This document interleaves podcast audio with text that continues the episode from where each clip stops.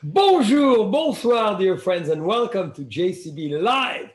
As live as we have today again, one of our fantastic, charismatic, exciting, and full of culture, Rick Walker. And you remember, Rick is the founder of Festival Napa Valley, and he's brought so much culture and energy and passion and art to Napa Valley that Napa Valley, thanks to him, will never be the same. So he reacts very well with high notes. Woo! That's, that's the magic note right there.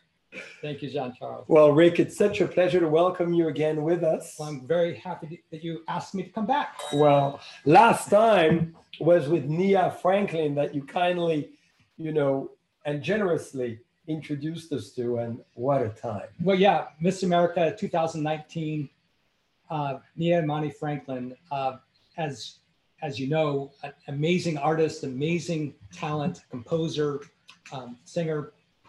And one of the things we talked about when she was here uh, was about a piece she had written called Burgundy in Autumn. That's right. And uh, believe it or not, I just was uh, at Cliff Lede Vineyard just half an hour ago, uh, where there's a film crew that is filming um, the festival's next virtual production. So excited. Because you, you know that the production we did in July, you and I were both there for that. Uh, uh, it's called One Night, Many Voices.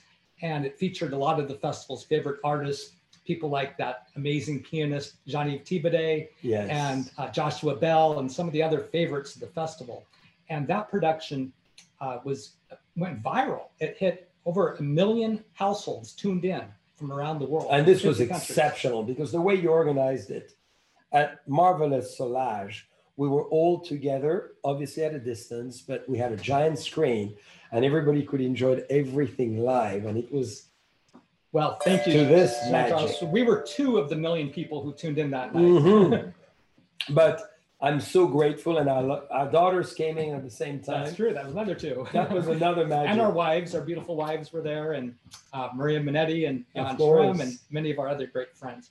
Well, uh, as you know, you know because you are on the board of directors of Festival Napa Valley. I'm We've- honored. We've been doing a lot of digital programs, a lot of programs for the schools, uh, distance learning programs, and these pro- these concerts that are going Yes. out around the world. And our next one, the one I was mentioning that we're filming now, is to um, is called Songs of Gratitude. And the idea is that we've had a very difficult year uh, in so many ways, and in some ways even more so here in Napa Valley For with, sure. with, with the fires that we've thankfully survived and, and uh, Napa is is back. And uh, but we decided to use the moment to to recognize what we are all grateful for. Yes. And music is one of those things that we're very grateful for. And wine is another one. And friendship. Absolutely. Maybe the ultimate most important. And so we decided that we will um, uh, film uh, some artists performing around Yes. um, Napa Valley, and we're going to air this uh, program, Songs of Gratitude, on uh, Saturday, December 5th at 6 p.m. Pacific time. So uh, stay tuned for information about And that. um, I've already even sent my email to attend. So how does everyone can dial in in order to be sure that they have the possibility to to visualize it? The easiest way is just to uh, go on to one of the festivals, Festival Napa Valley's uh, website, which is festivalnapavalley.org, or you can find us on Facebook or Instagram or any of the usual places. And there will be lots of information about how to sign in. It's a free program, uh, come one, come all. Um, but as I was mentioning, uh, Nia Franklin's Burgundy in Autumn is being uh, uh, performed today for, the, for this concert. And it got me thinking because we're having Burgundy wines, Burgundy course. wine. And, you know, I don't know. Um, Is there a Burgundy man are you thinking of that would be magic to eventually interpret that song well, and that sound and that music? there is a, a favorite pianist of Festival Napa Valley, who we've been fortunate to have several times, happens to be from Burgundy, is Jean-Yves Thibaudet. The best. My neighbor I'm sure. and my brother in the Brotherhood of Wine. You know, because he loves wine as well. Well, you know, I was just wondering if there's any way we can make him appear and join us today. Well, Ju, Ju, I know you believe in magic, and I know you have a way to do it. So, what would be the best way? The friendship sound. Clink, clink it together and make our wish come true. Here we go. Boom! Here is. Look at that. It's him. That's him. Is that him with that very sexy, phenomenal suit? There you are.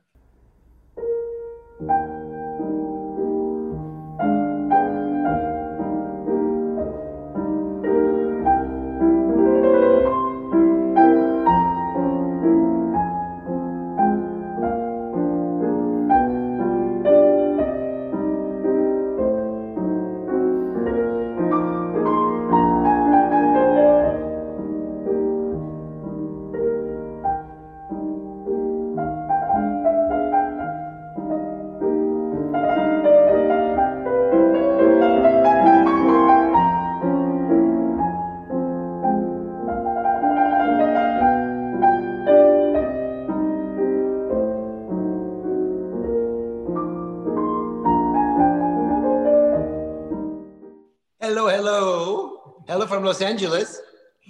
Bonjour Jean-Yves. Bonjour Jean-Charles. Bonjour Rick. Bienvenue dans ma maison à Los Angeles. Cheers. Hey, what a Cheers. great honor. We were talking about Burgundy, and here we have it. We have there we are. Burgundy is coming to us. We have poetry in a glass, and we have poetry at the keyboard.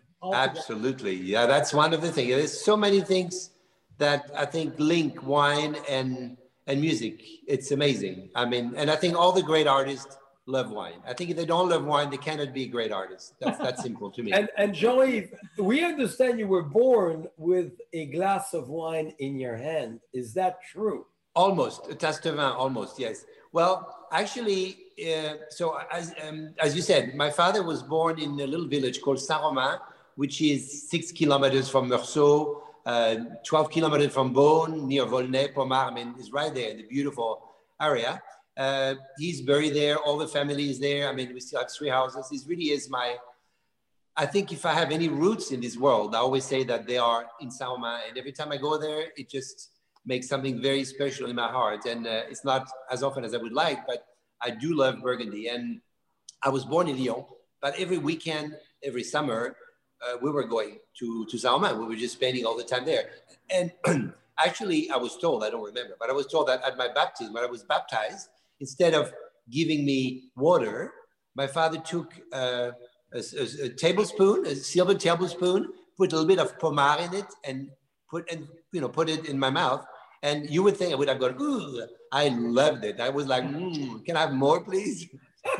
That was my how I was baptized with Pommard. So it was a good start. And I understand maybe instead of the holy water that they put you in, it was maybe Crémant de Bourgogne. Who knows? Absolutely, and we have some right here. So have been exactly this. Maybe it was your first bubble bath because Jean-Yves, in your honor, and and you know, as we look at each other in the eyes, we got to have a sip because it's seven years of bad something. Bad so we I know, and we can't afford that, right? so I'm looking at you both here. Mm. So, Joey, for you today, to make you think of home, because we know you go back there on a regular basis. However, you're in LA today. This is the oldest house of making Crémant de Bourgogne, founded in 1877. Amazing. In Nuits-Saint-Georges. So, this is for right. you. Here's the bottle. Yeah, I'm looking at it. Yeah. Crémant de Bourgogne, Louis Bouillot cuvée de réserve. So, Joey, as we have through the magical crystal glass, the honor and the privilege for all of us to share you, you're going to tell us the the story of when you believed you have this enlightenment, this awakening of this talent for the piano and music. I don't know if it was an enlightenment. I do like that word, but no, I think I think you know I think I think we are born with talents, and I think it's a it's a real gift. It's, there's a gift. There's no question about it. There's a gift. You're born with a certain talent. Now, whatever's going to happen after that, it doesn't mean that you're going to become a great musician or great whatever. It just it still needs a lot of nurturing, a lot of discipline, a lot of hard work. Be also lucky, opportunity, the right. I mean, there's a lot of things that you need to succeed. But if you don't have the talent to start with, it's a problem. So I was lucky to have the talent. And my parents tell me that when I was like three and a half years old, I would go to the piano in the living room. I would close the door, and instead of like kids usually bang on the piano a little bit like this, and but I was like trying softly to find chords and singing along with them, and I could spend lots of time there. So my, my father said maybe there's some talent we should investigate, and so invited the director of the conservatory, who was a good friend of his, and he came, and then he said we should start him with music. So maybe not automatically start with the piano immediately, but at age five, I had the classes, what is called class d'éveil à la musique, like awakening to music, which is the most beautiful class where you learn about, actually learn how to read music before I learned to read uh, letters, notes before letters. So I was able to read, we were singing, we were dancing, playing with all kind of instrument we had in, in the class. It was just, and listening to record, the mistress would play something. I mean, it was amazing.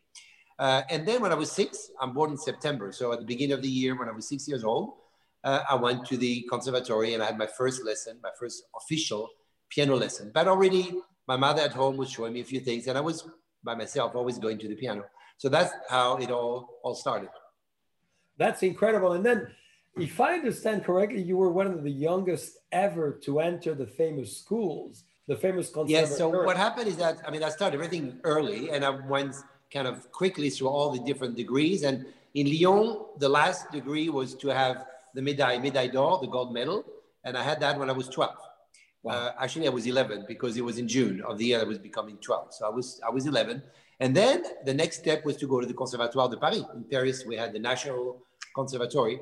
Uh, and technically, there was an age limit there, and I was too young to get it. So we had to get a special, uh, what would what do you call it in English? A special permission, whatever uh, to have me enter there. So I had to audition, and then they gave me the permission, and then I came in September again to the uh, audition and then the, the, the, competition. And I remember very well arriving in that, there was like a pre-room before you were going on stage where the, the jury would be in the hall. We were all in like a, a, room, like, like a green room kind of thing. And there were all the other com- contestants that were trying to get into the school. And they were all like 20, 22, 25, whatever.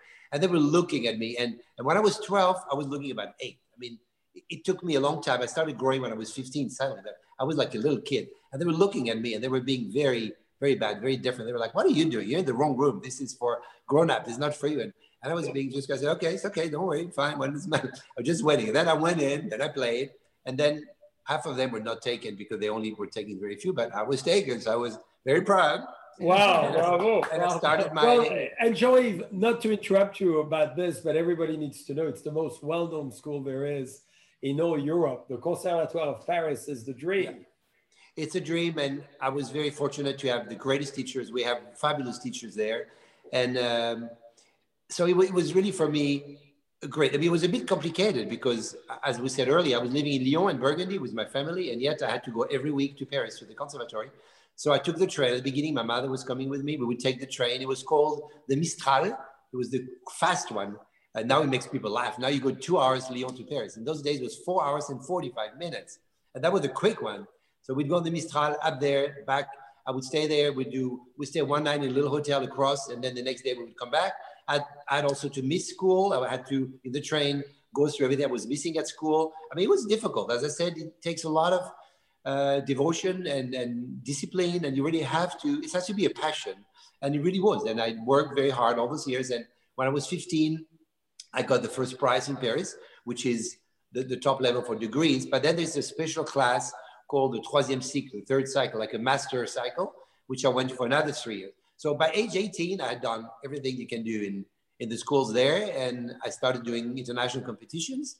I won a few, and then the career just started slowly. And by then, I already had a little studio in Paris. When I was 15, we had a little studio that was given by the city of Paris. We have a lot of, I have to say, the system in France is fantastic. It's something that we don't really understand in this country in the States because it's very different. But in France, it's, everything is paid by the government. it's part of the education. You know, this Paris Conservatory, for example, is completely free. I think the admission those days, I think we to pay 300 francs, which was really not that much for the year.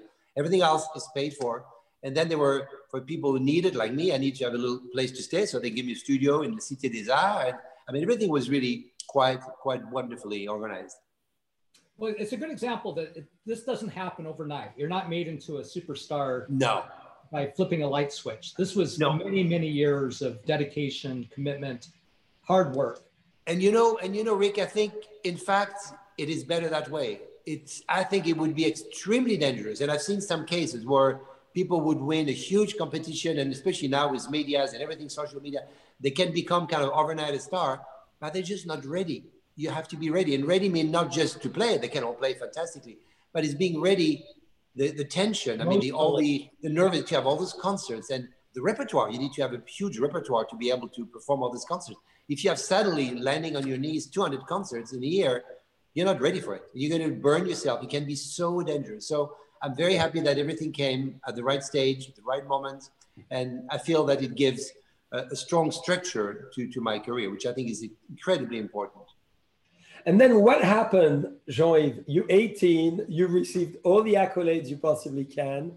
So you did you shift at that time to the US or had the opportunity to come here? Well, you know, it- it's funny. People people always think at some point that I left France and I went to. I never left France, so to speak. What does it mean to leave France? I, I'm going there back. I mean, not now, but usually I go back and forth with Europe all the time. I still have my place in Paris. It's true that I feel like really. I mean, time-wise, I'm much more here now, and, and really, LA is really my my my my real home. I feel, but Paris is still my home, and Burgundy is still my home.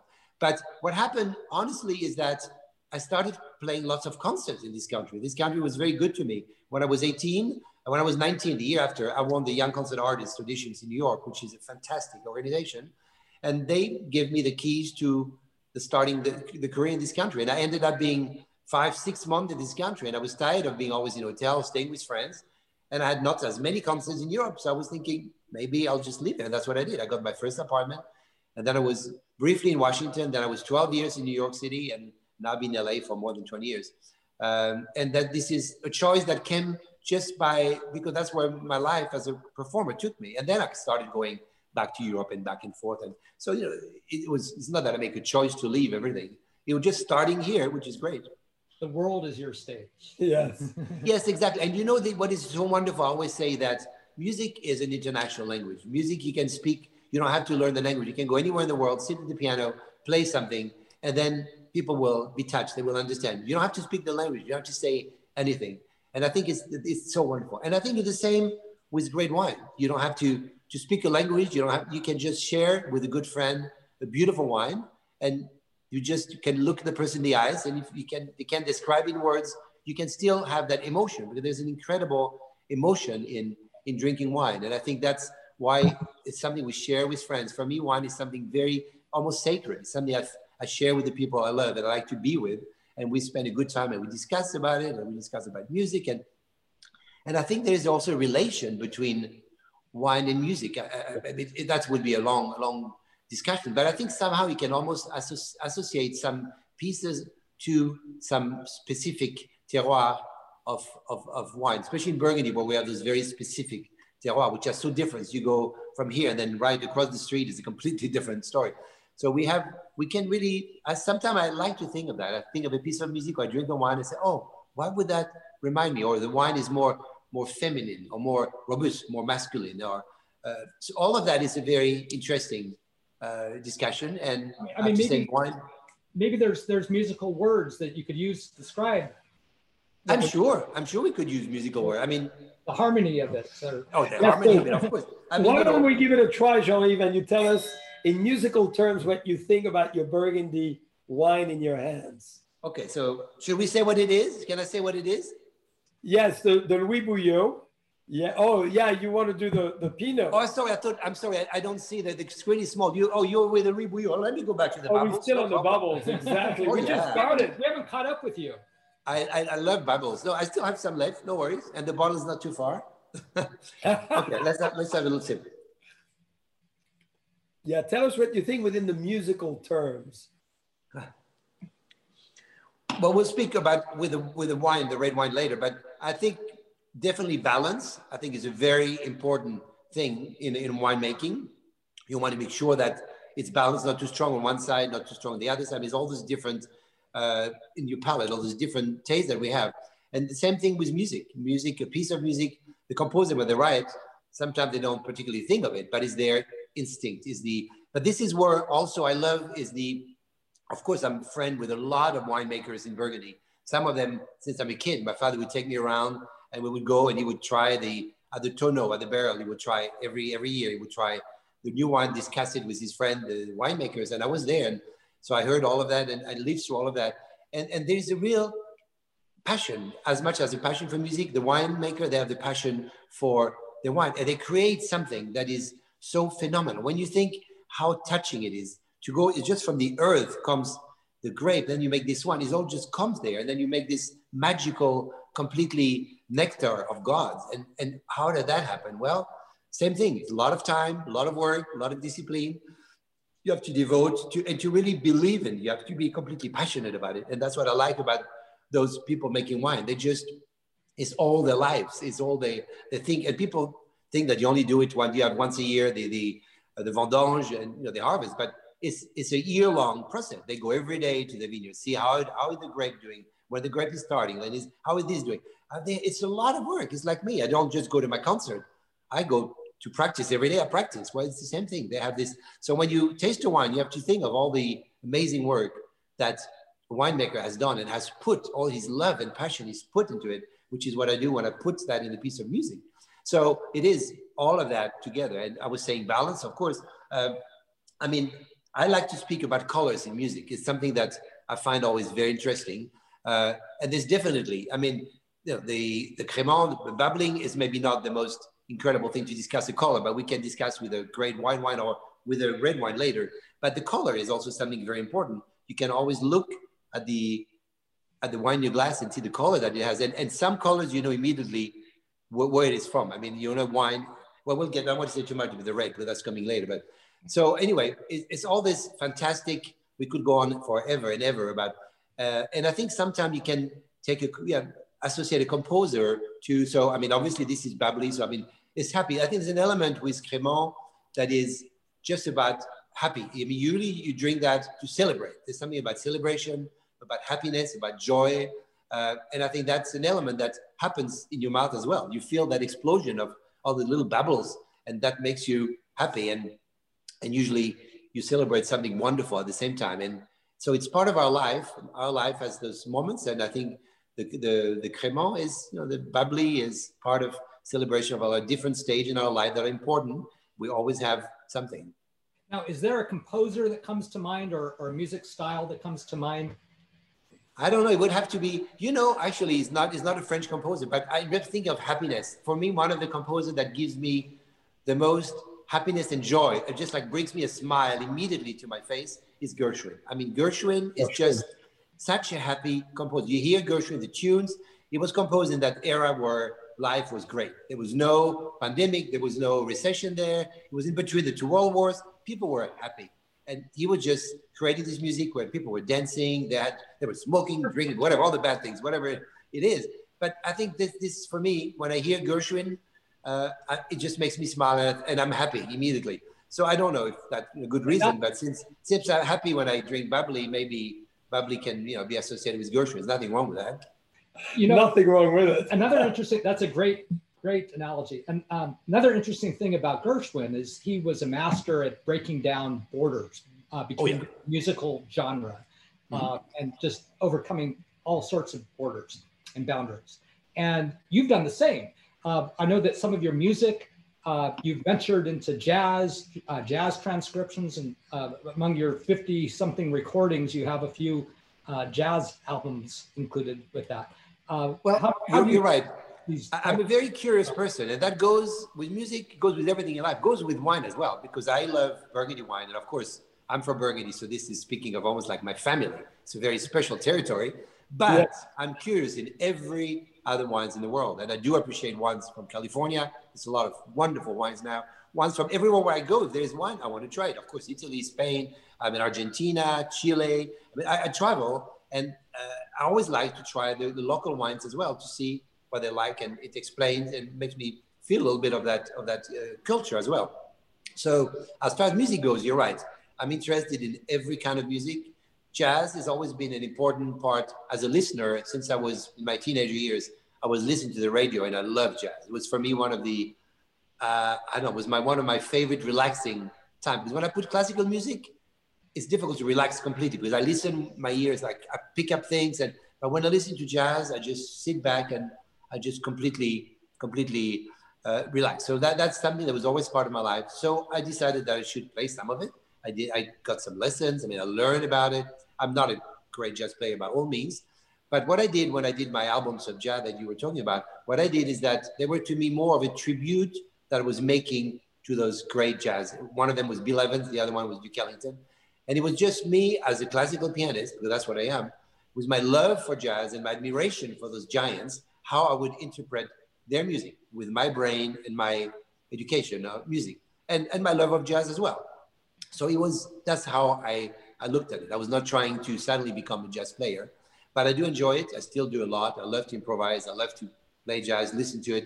That's always something. But then I also like every form of art. I think art is just not, you can't, I think so often, unfortunately, especially nowadays, people are so busy, they just so stuck up in what they do. Like if they're pianists, just piano and music.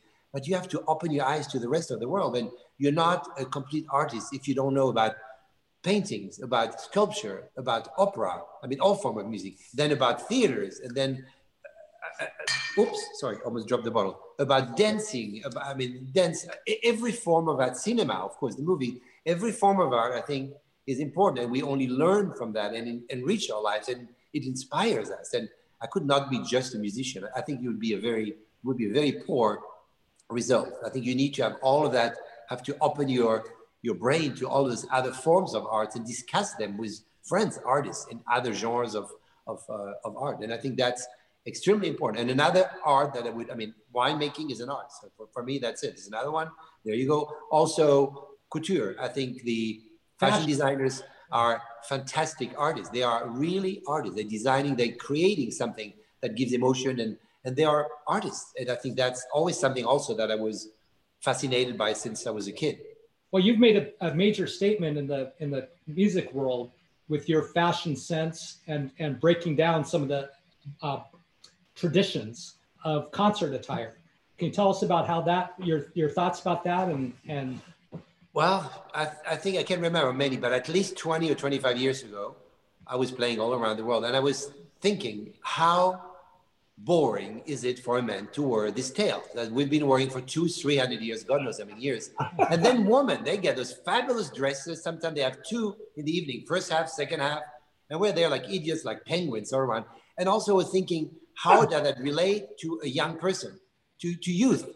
Uh, it's just terrible. They see that, they think, oh, that this kind of music, this guy wears dress, oh, I cannot like his music. They just could not relate to that. So I, I thought that it was time to make something different. I mean, I didn't mean to be crazy and come with, I was, I think you have to be elegant when you perform. It's very important because people go to a concert, it's a special moment. It's something uh, that give them, it's something different than just staying at home. They go to the concert and they need to have, you need to give them almost like it's a dream. It's something magical that you give them. So you need to keep that, but doesn't mean you need to wear tails. So I started going actually to meet with designers and uh, see the possibilities. And from that day, I did not wear it. I have not worn tails in I don't I cannot even know how many years. So I went through different designers. I was very lucky to have some fabulous designers uh, do, do things for me, and that went all over the years. Uh, and and it was just important for me, and I think it did it did work. And what makes me really happy now is that all these years later, when I see my young colleagues now, not one of them wear tails. Have you seen a pianist or a violinist that wear tails now? They have tuxedo, they have shirt, black shirt, whatever and, and it's perfectly fine. I think that was so important. Um, so uh, to, to finish that story, I, I, met about 15 years ago now, Vivienne Westwood, Dame Vivienne Westwood, who is the most fascinating uh, person that, that I know. She is incredibly cultured, incredibly talented, of course, yeah. we all know that. But she has a love of music and understanding of music. And this is how we actually connected. And I have a love, an incredible love for fashion. I remember when I was a kid, when I was I think seven was my first little concert, but 11 was really my first recital in Lyon. And my mother telling me, we need to get you a suit, something to perform in. And I said, oh, cool, that's fine. Okay. So she took me to this big store in Lyon where they were selling all kind of clothes and they were going to start. And I went right. I said, okay. I, I thought for a second, I said, I want this jacket. I'm going to have this pants, uh, this shirt, and I want this bow tie. And oh, how about those shoes? I mean, I had made my outfit in five minutes. And that was that was it. That's what I wanted to wear. So I already had then. You already had the fashion sense. Yeah, I mean the fashion has always been a truly. Uh, I mean, it's organic for me to love fashion. Just part of. I really love it. So it's easy for me to discuss fashion and speak with designers. And I remember my first visit with Vivienne was in her studio in London, and I was asked to play Rhapsody in Blue at the proms in London, uh, and that was for a very special prom, which is a great, great concert series during the summer festival at the Royal Albert Hall with 7,000 people in the hall. It's live on TV and everything. So it was a big moment. So I thought it was maybe the right time to start. Because I knew her, we were friends, but I never asked anything. And I went to her, I said, Vivienne, would you consider do a special outfit for me for this concert for the Rhapsody in Blue? And she said, oh, absolutely. And we started working on that. And she sent me sketches that I still have.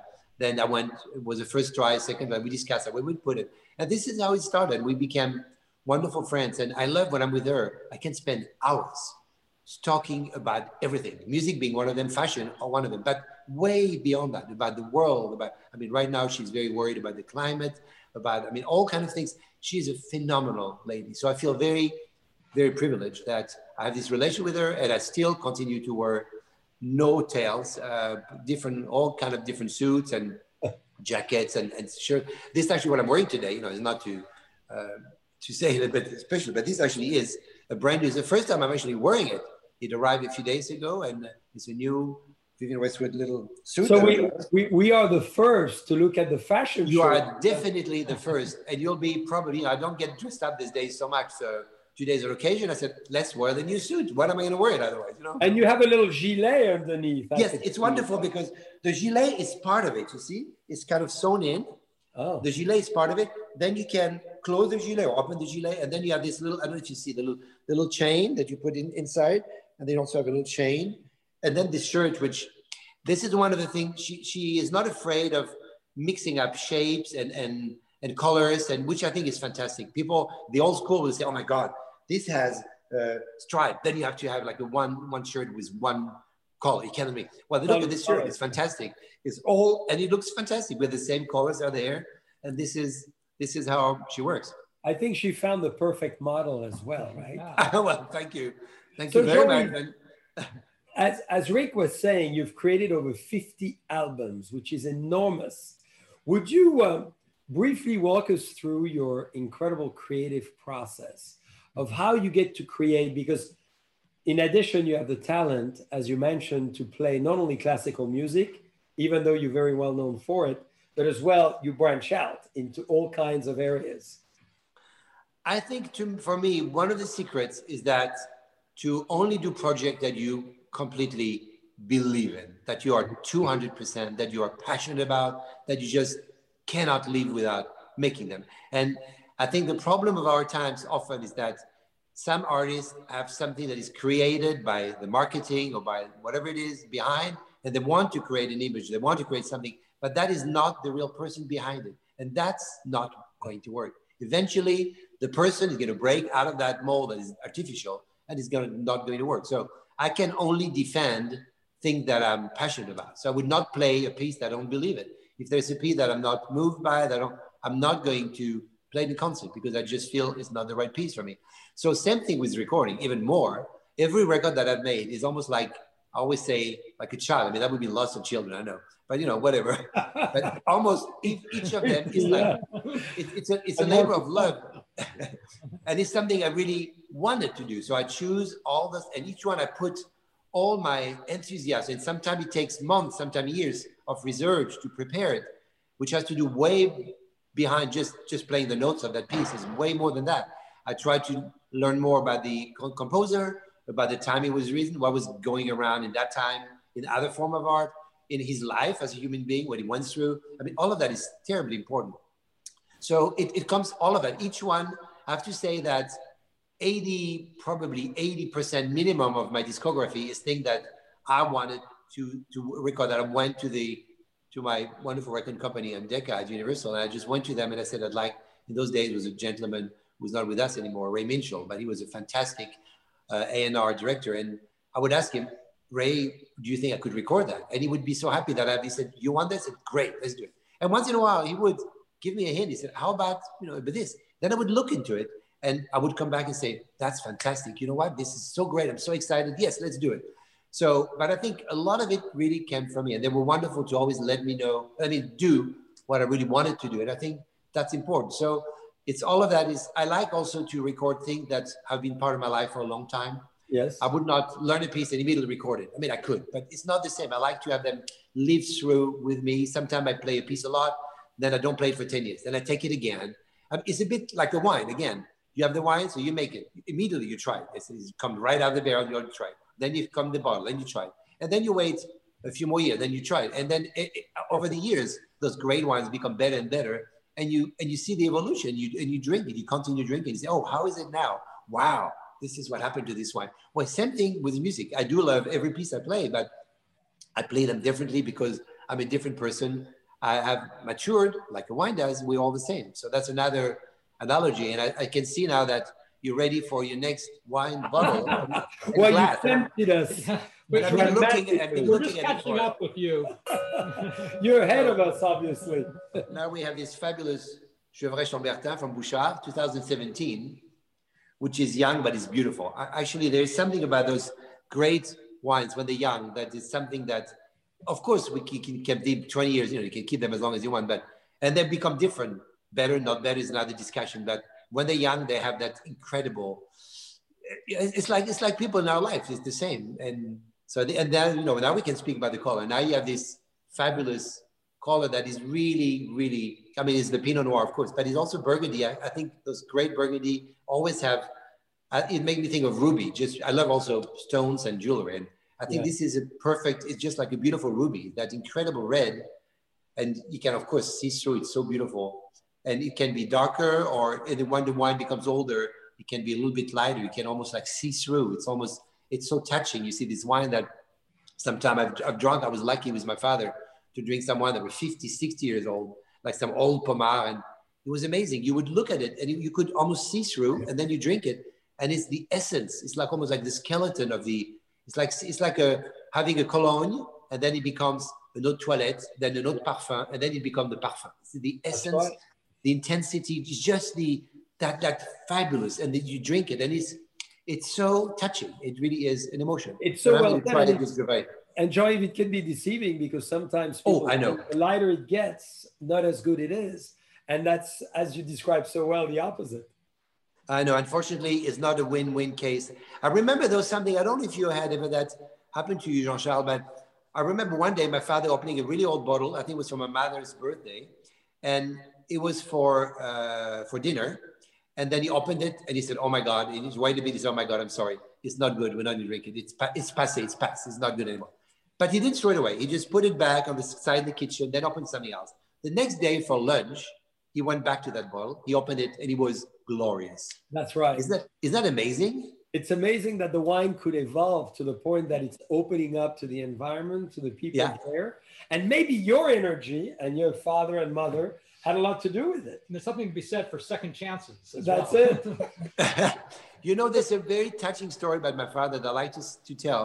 My father had, it's a very weird thing. It was a, a chemical, physical reaction, but when he was drinking a really great wine that was giving him a tremendous emotion, he would have what we call in France la larme à l'œil. He would have a drop that would come out of his eyes, which is, which he could not control it. It was happening or not happening. And he was well known in the circle of his friends in Burgundy. And very often his friends, winemakers, would call him and say, Jean, his name was Jean, said, Jean, come here. And They would make him taste the wine. And they would look at it and say, so? And they would wait. For, they would take his finger and he would do that. That was, oh, okay. And we knew That's that wine sign of a great wine. very special. Oh. So. I'm, I'm having it right now. We're all having it right oh, now. Oh, yeah, So Jean-Yves, so what is this uh, tell you musically? fabulous. Is there a I mean, it, it's, it's, it's a, it's an explosion, an explosion of, I mean, I'm just speaking of the nose. I haven't tried it yet, but just, you know, the nose, the bouquet is, in, is an explosion of, you always expect to have the fruits and all of that, and it will probably come later. I haven't opened this very long ago. Um, right now, I find it very fragrant. I, f- I smell a lot of perfume, almost flowers, perfume, more than actually red fruit. But I know it's coming, and I know it probably might be there when I try to drink it. But the smell is just an absolutely overwhelming, incredible nose that is so fresh. And so that that youth, that that incredible but bubbly without the bubble, I just mean that you know wonderful element of a young wine that has or all of this is there already, and you can enjoy it great, and then it will become something else later, and it will still. So that, that's very, very, very beautiful. So I'm going to try that. A, a, symphony of of aroma. Mm. a concert of pleasure. yeah, I think a symphony is great. A symphony, again, we're speaking about balance. Oh, it's, it's beautiful. It's a beautiful wine. Yeah, the symphony. I mean, I, I feel also almost also the levels of what would be the name in a almost like a conductor score, like an orchestra score. There's also yeah. many different levels. Yeah, it just, it's going up. Yeah, and wine is never monochromatic. It's never just, and then it, it, it, it stays. And then the great wines, and in Burgundy, we're very lucky with that uh, they stay in your mouth. The aftertaste is staying in your mouth for a long. The I don't since the last thing I don't want to say that in, uh, in English again, but it stays forever. I mean, I have now, and it stays and it changes, but you feel all of this in your taste bud, and it, it is phenomenal. I mean, so the way, of course, you always keep it a bit in your mouth, you turn it around, then you you swallow, but then you keep it in that mouth, and it's just unbelievable what you leave. So it's a little bit like yeah, a piece of music that you listen and then the piece is finished, but it still lingers, you still hear the tunes. And sometimes you go outside and you start whistling the tune of the music. Well, it's almost, I wish we could whistle what we just drunk, but it's what it is. those, those. So I think, yeah, symphony, I think is a beautiful word because it has something very complex. There's a complexity, a richness, all those different layers that you have in a symphony, a full orchestra. Uh, and I think all of that is, is good. That, that's a very good idea. Well, on, on that note, Jean-Yves, you are great inspiration for all of us and as well for younger people too that you really focus a lot on education and and oh, mentorship. Would you tell us a little bit about all the things you do there yes that's so thank you thank you jean-charles for mentioning that this is a very important part of my life at this point i think i think i was very very lucky and privileged to have the greatest teachers greatest mentors the greatest artists that helped me and inspired me. And I think it's all about inspiration because you need, as I said earlier, the talent, the work, all of that, but then you need to be inspired as well. And those great artists would inspire me. And at some point, I mean, it started many years ago, but regular, lately, like in the last, whatever, five, ten years, it became more and more important more and more uh, in front of, of my mind. It was like important for me to give back something. You know, in life, we have to give back. We, when we're lucky enough to have gone so many things, you have to give back some to the world. And and I think so that's already already one thing. I think it's just normal to give back, but also I think to share my experience, share my knowledge, share my uh, all the traditions. I mean, I, would give you one example. One of my teachers in Paris, Lucette Descaves, at the conservatory, was a friend and collaborator of Ravel, of Maurice Ravel, the composer. Can you believe that? So through her, through Lucette, I almost feel like I met Ravel. I mean, she told me, she spoke about him at the present. Like if he would come through the door, it would open and then would come Ravel. And that was amazing. So I learned all those things from her about how he wanted his music performed, how he didn't want his music performed. There were even some mistakes, things corrected the score that was never corrected, but she knew it. Uh, all of that. And I think this is, it's an incredible heritage and I have to pass that on to the generations ahead. Otherwise, all those people are gone. All those people from her generation definitely are gone. So we have to continue passing that on. And so what I've the Zoom thing to get a phone call. Okay, got rid of it. uh, so what I've done is I've done, of course, master classes around the world for a long time. But recently, in the last five years, I think now is my five or sixth season, I'm artist in residence at the Colburn School in Los Angeles, which is a oh. fantastic school. I love it. Um, and I give them all the time and, and again, inspiration and enthusiasm that I have. It's a great place, great location. I love everything, the feel about it and, and the faculty is tremendous. So this is where I try to give back, as we say, and I have some special, actually the scholarship uh, in this country, as we said earlier, we have to have help because the governments don't really don't really give subsidiaries. So most of it is uh, is done by private sponsorship companies or private people like like your festival, Rick. I know you know you know what I'm talking about. Hmm. We need that sponsorship, and and the oh, school cool. need them. And so what I've done is uh, I was I have a lot of wonderful friends, and some of them were very generous, and they give money to have a scholarship. And I have, we call them as Thibaudet scholarships, and those are my scholars, and I choose them oh, every year. and we give them the scholarship to come to, to Colburn. Even though a part of Colburn is completely free, the conservatory, the academy is not completely so. And anyway, there's always other things to, to pay for. So we have the special scholars and that's that's all of this is what I want to do in the future. I want to really continue teaching and do all of that. And I think it's very, very important. And education is terribly important. Musical education has to be there from a young. I see in my case, if I hadn't had that, I probably wouldn't be where I am now. You have to give at least the kids the opportunity to learn and to love music. They're not all going to be musicians, that's fine, but they will know about music, they will appreciate it, and it will be like a friend for the rest of their life. Music is something, it's a gift you have to give to your children. It's very important. That you do so well, Well, Rick, at the festival. I know we're all deeply committed to what you just said, Johnny. I, I know that that's great. I mean, that's I think it's very important. I think it's almost like a mission that we have to Yes. Wha- whatever you do in life, if you're successful and you, have to get back. And I think education is certainly one of the priority because without education, we're nothing really. Yeah, and without art and without music, Oh, absolutely. we, we Music is so important. Yeah, I think music is really something. I don't mean the other form of arts are not, but there's something about music that touches immediately. There's something that it speaks to your soul. It goes immediately. This the emotion. I mean, of course, you see a painting, it's the same, but it's just different. For me, it's like music. It just goes. There's something so poignant about like a voice, a human voice singing, or a piano, a violin, a cello, all those beautiful instruments. There's something that just immediately uh, gives you an emotion, and I think that's. And again, it's it goes all around the world. It's international. You don't have to speak the language. We can reach all the people without any form of language, any form of politics, any form of everything.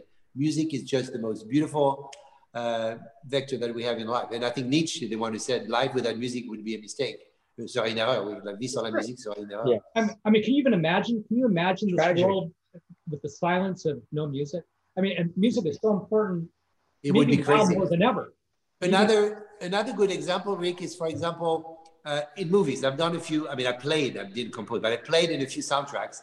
Really interesting experience. I love doing that. It's fabulous, fabulous. Another another interest of mine. Uh, and then you realize when you see the movie without the music, and when you add the music, you realize that it's probably fifty percent of the movie is there. I mean, it, it adds so much to it, especially when the moment is no dialogue or just see people, see situation. But the music is what gives, it tells the story. And that's phenomenal. And you see the power of the music is right there, how much it gives, it adds to the to the image. I just had a funny memory of uh, something talking about uh, no music. Well, there's one time, one concert here at Festival Napa Valley. Johnny, you might remember this. I know you're going to please tell the story, please. It was in uh, it was in 2007, and you were playing the Grieg Piano Concerto with the Russian National Orchestra and Stepan Denev. Yeah. And uh, at, on the stage at Lincoln Theater, packed house, beautiful concert. I think you were in the maybe in the second movement or something. And all of a sudden, with this beautiful Steinway concert grand, all of a sudden, one of the keys, one of the notes got stuck. And so Johnny was playing, and this one note wasn't working. Now, a lot of a, a lot of pianists in this world would have just gotten mad, stormed off the stage, left in their limousine, and be gone.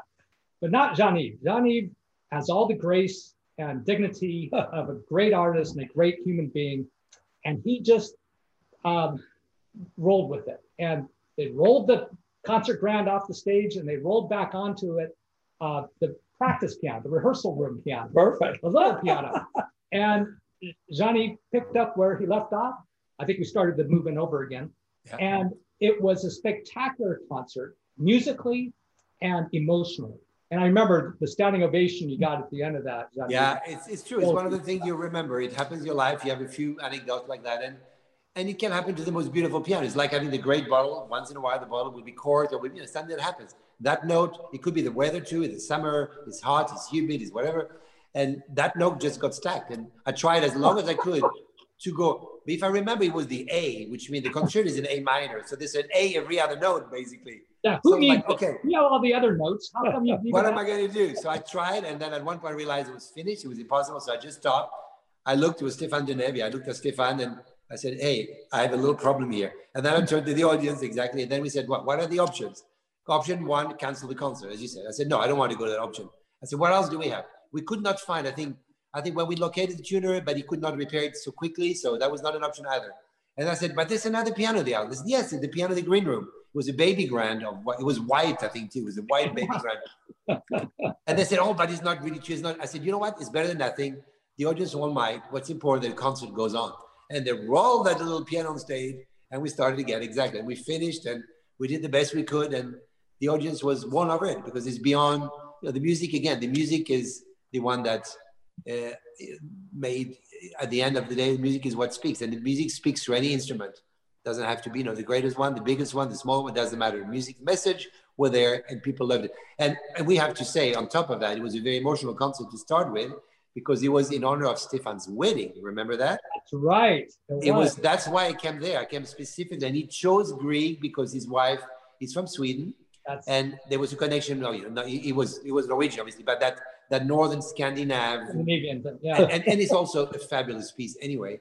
But it was a very emotional concert to start with, so I was not going to ruin their wedding. I mean, I couldn't do that, you know. So, Jean-Yves, you've done so much and shared so, so much with the world what is the next thing, your next dream that maybe you have not yet accomplished? Well, I have lots of dreams. I think I think life without dreams or life without hope would be not worth living. I mean, you need to. That's why you have to wake up every day and have tons of dreams. Some of them that are you can realize. Some of them you know that might never be realized, but it's okay. You can still have the dreams. Uh, so I'm, I'm working on the one that I can realize. Hopefully, lots of things. Uh, I would say more things in a in a different um, for example mixing up the different form of arts. I think that's very very important to me. I think again i think we are so confused about you know, just stuck in what we do and i think that's a big problem.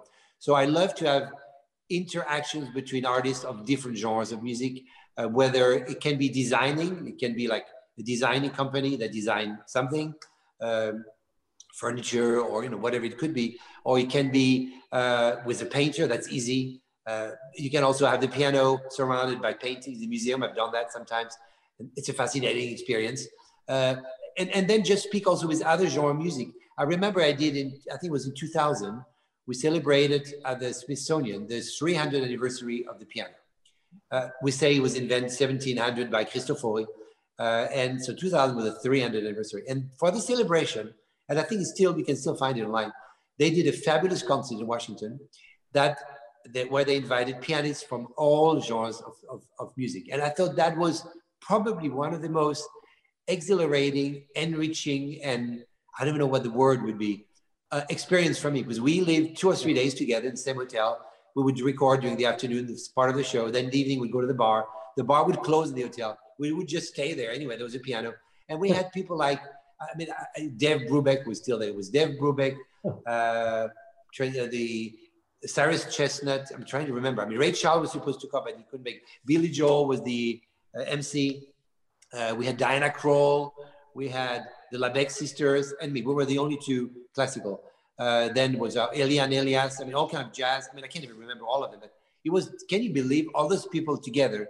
Yeah. And at the same time, at the evening, one pushing the other on the bench said, "Hey, let me show you." They would just show it. They went, "No, no, no," and then playing four hands, whatever, until four in the morning. And that was so fascinating. And I think we have to, and I think the audience also need to have formats of concert that are a little bit more interesting. I mean, how many recital? I mean, it's beautiful recital, but just the pianist, is piano. How many recital can you be just like this, sitting in front of the piano, not doing? We need to find different formats as well. We need to, and we need to continue attracting young people to come to the concerts because they are the future. We need them. So you need to find things to attract them, to make them understand that classical music is fun too. It's great. That's you can enjoy it. It's, it's, it's cool. There's nothing wrong with it. So, and they love it when they hear it. You just need to reach them. And for that, we need all of those. So I believe in different formats of concerts, different genres of music again. Uh, and, and I think relations in partnerships with different artists, I think that's fabulous. Find different, different way to do it and then inspire each other into something, go further. Uh, all those kind of things are really what are right now fascinating me. I will still play recital and play with the orchestra and all of that, but I think we need that as well.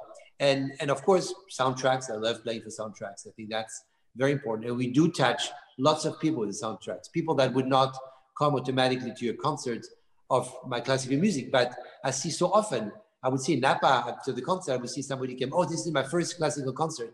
I came because I saw your name and my wife loves Pride and Prejudice. This is our first concert. It's our date, and I want to bring it. I find that so touching. And I said, you know what? I, I want one person right here. And that person had to go to more concerts, buy more CDs, listen to more classical music. And that's so everything that can help. I think there's a message there that is really important.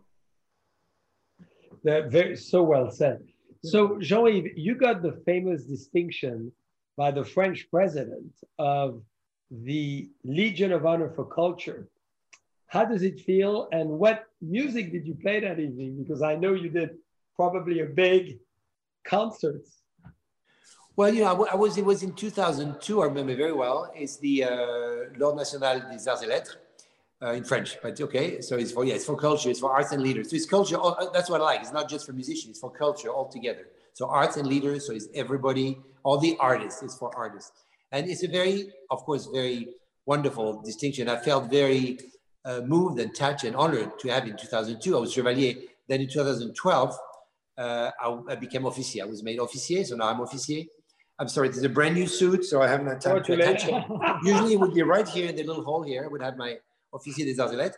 But, well, I was very proud because it, it's, it's something I remember my mother came to the ceremony. My father had left us many years before that, but my mother came and and I remember having to make a speech and making a speech. I'm used to performing in front of 40,000 people, 20,000 people at the Hollywood Bowl. And it's, it's I don't say it's, it's normal and easy, but you get used to it. It's part of my life. But there was not so many people, but it was very special assembly of people there. And I had to speak. And speaking is, especially of something like that, I became so emotional. At one point, my, my I, I, was like, oh, I was, it was so difficult to speak and I felt so stupid. But I think it was touching because it was the reality. I was just really touched of all the people that were there, all the love, all the outpour of all of that was something really special. And I did the speech in French and in English because it was important because we did at the resident of the French ambassador in Washington, being living in the States, it had to be on the American, that's something I should have asked for. We could have done in Paris, but I wanted to be on American soil because I felt that America was a great part of my life. It's been very good to me especially as a you know, musician. So the French ambassador there is the one who did the for that's for the Chevalier, the first one, and it was it was really wonderful. Uh, and and then I have to say I'm very proud of another uh, decoration that people might not know so much about, but was you were speaking earlier about the brotherhood, the Confrérie des Chevaliers du Tastevin in Clos which is one of our brotherhoods in Bordeaux. That is, sorry, I knew I think of Beaujolais. I said, you did. I'm going to serve more wine to win. So oh my God! Yeah, you see, that's what happened when you drink. No, uh, it's one of our most beautiful and, and touching organization. Um, you know, in, in Bourgogne, and my father was a member of the Confrérie for yeah. many years. And when he passed, I was very young. I think I was 20, in my early 20s. They asked me very kindly, and again, I was very touched. They said, "We'd like you to be part of it because your father was a very important part of it."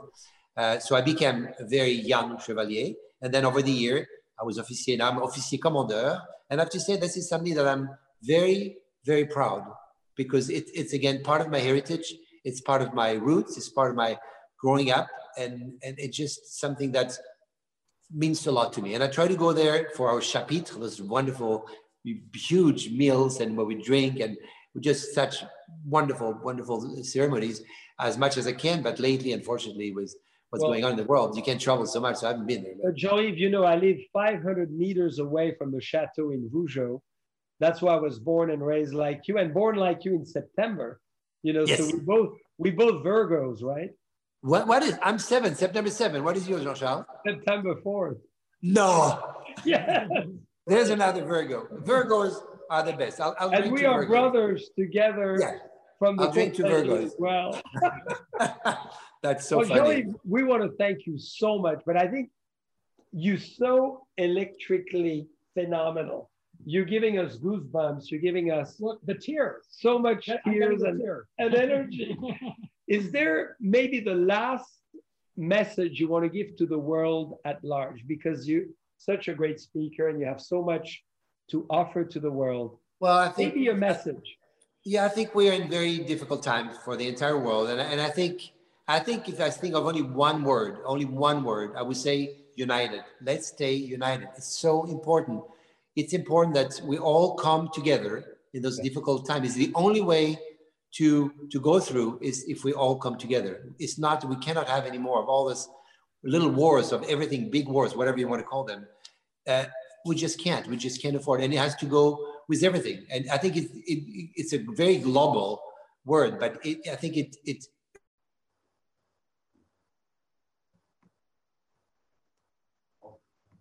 Oops, oh, sorry, sorry, sorry. Oh my God. Yeah, sorry, I'm back. It really expressed what I'm feeling right now. I just feel like if we were more united, we could combat so many things, whether it's religious, I mean, whatever it is, it's just so sad, racist, whatever it is. We need to get together and we only celebrate the life of the human race. The human is the most, it's, and life is a gift that is given to us that is so incredible. It's such a wonderful thing to be alive and to enjoy that we cannot take away from that. And we have to, we take too many things for granted. So we have to every day thank, say how privileged we are for those who really are privileged and then try to give it back. And I think it's, it's just important to try to make the world a better place to live. And I think we need music and wine for that. That's for sure. Yeah. Cheers to that. that. That's the best to keep us united. Yes. And yes. not only we need to do cheer, but I think, Jean, if you need to show us how yes. we say cheers in Burgundy. Absolutely. It's what we call our ban bourguignon. Do you know it, Rick? Uh, I've seen it once or twice. Okay, but we'll do it with Jean-Charles and you can join in if you want. Okay. So one, two, three.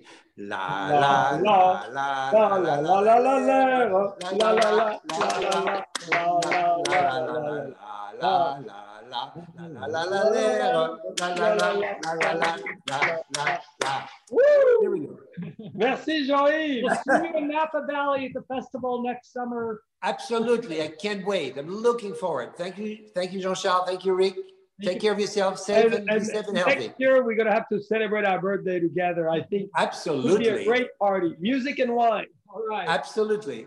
Thank you, Zion. Thank you. Take care. Enjoy. See you.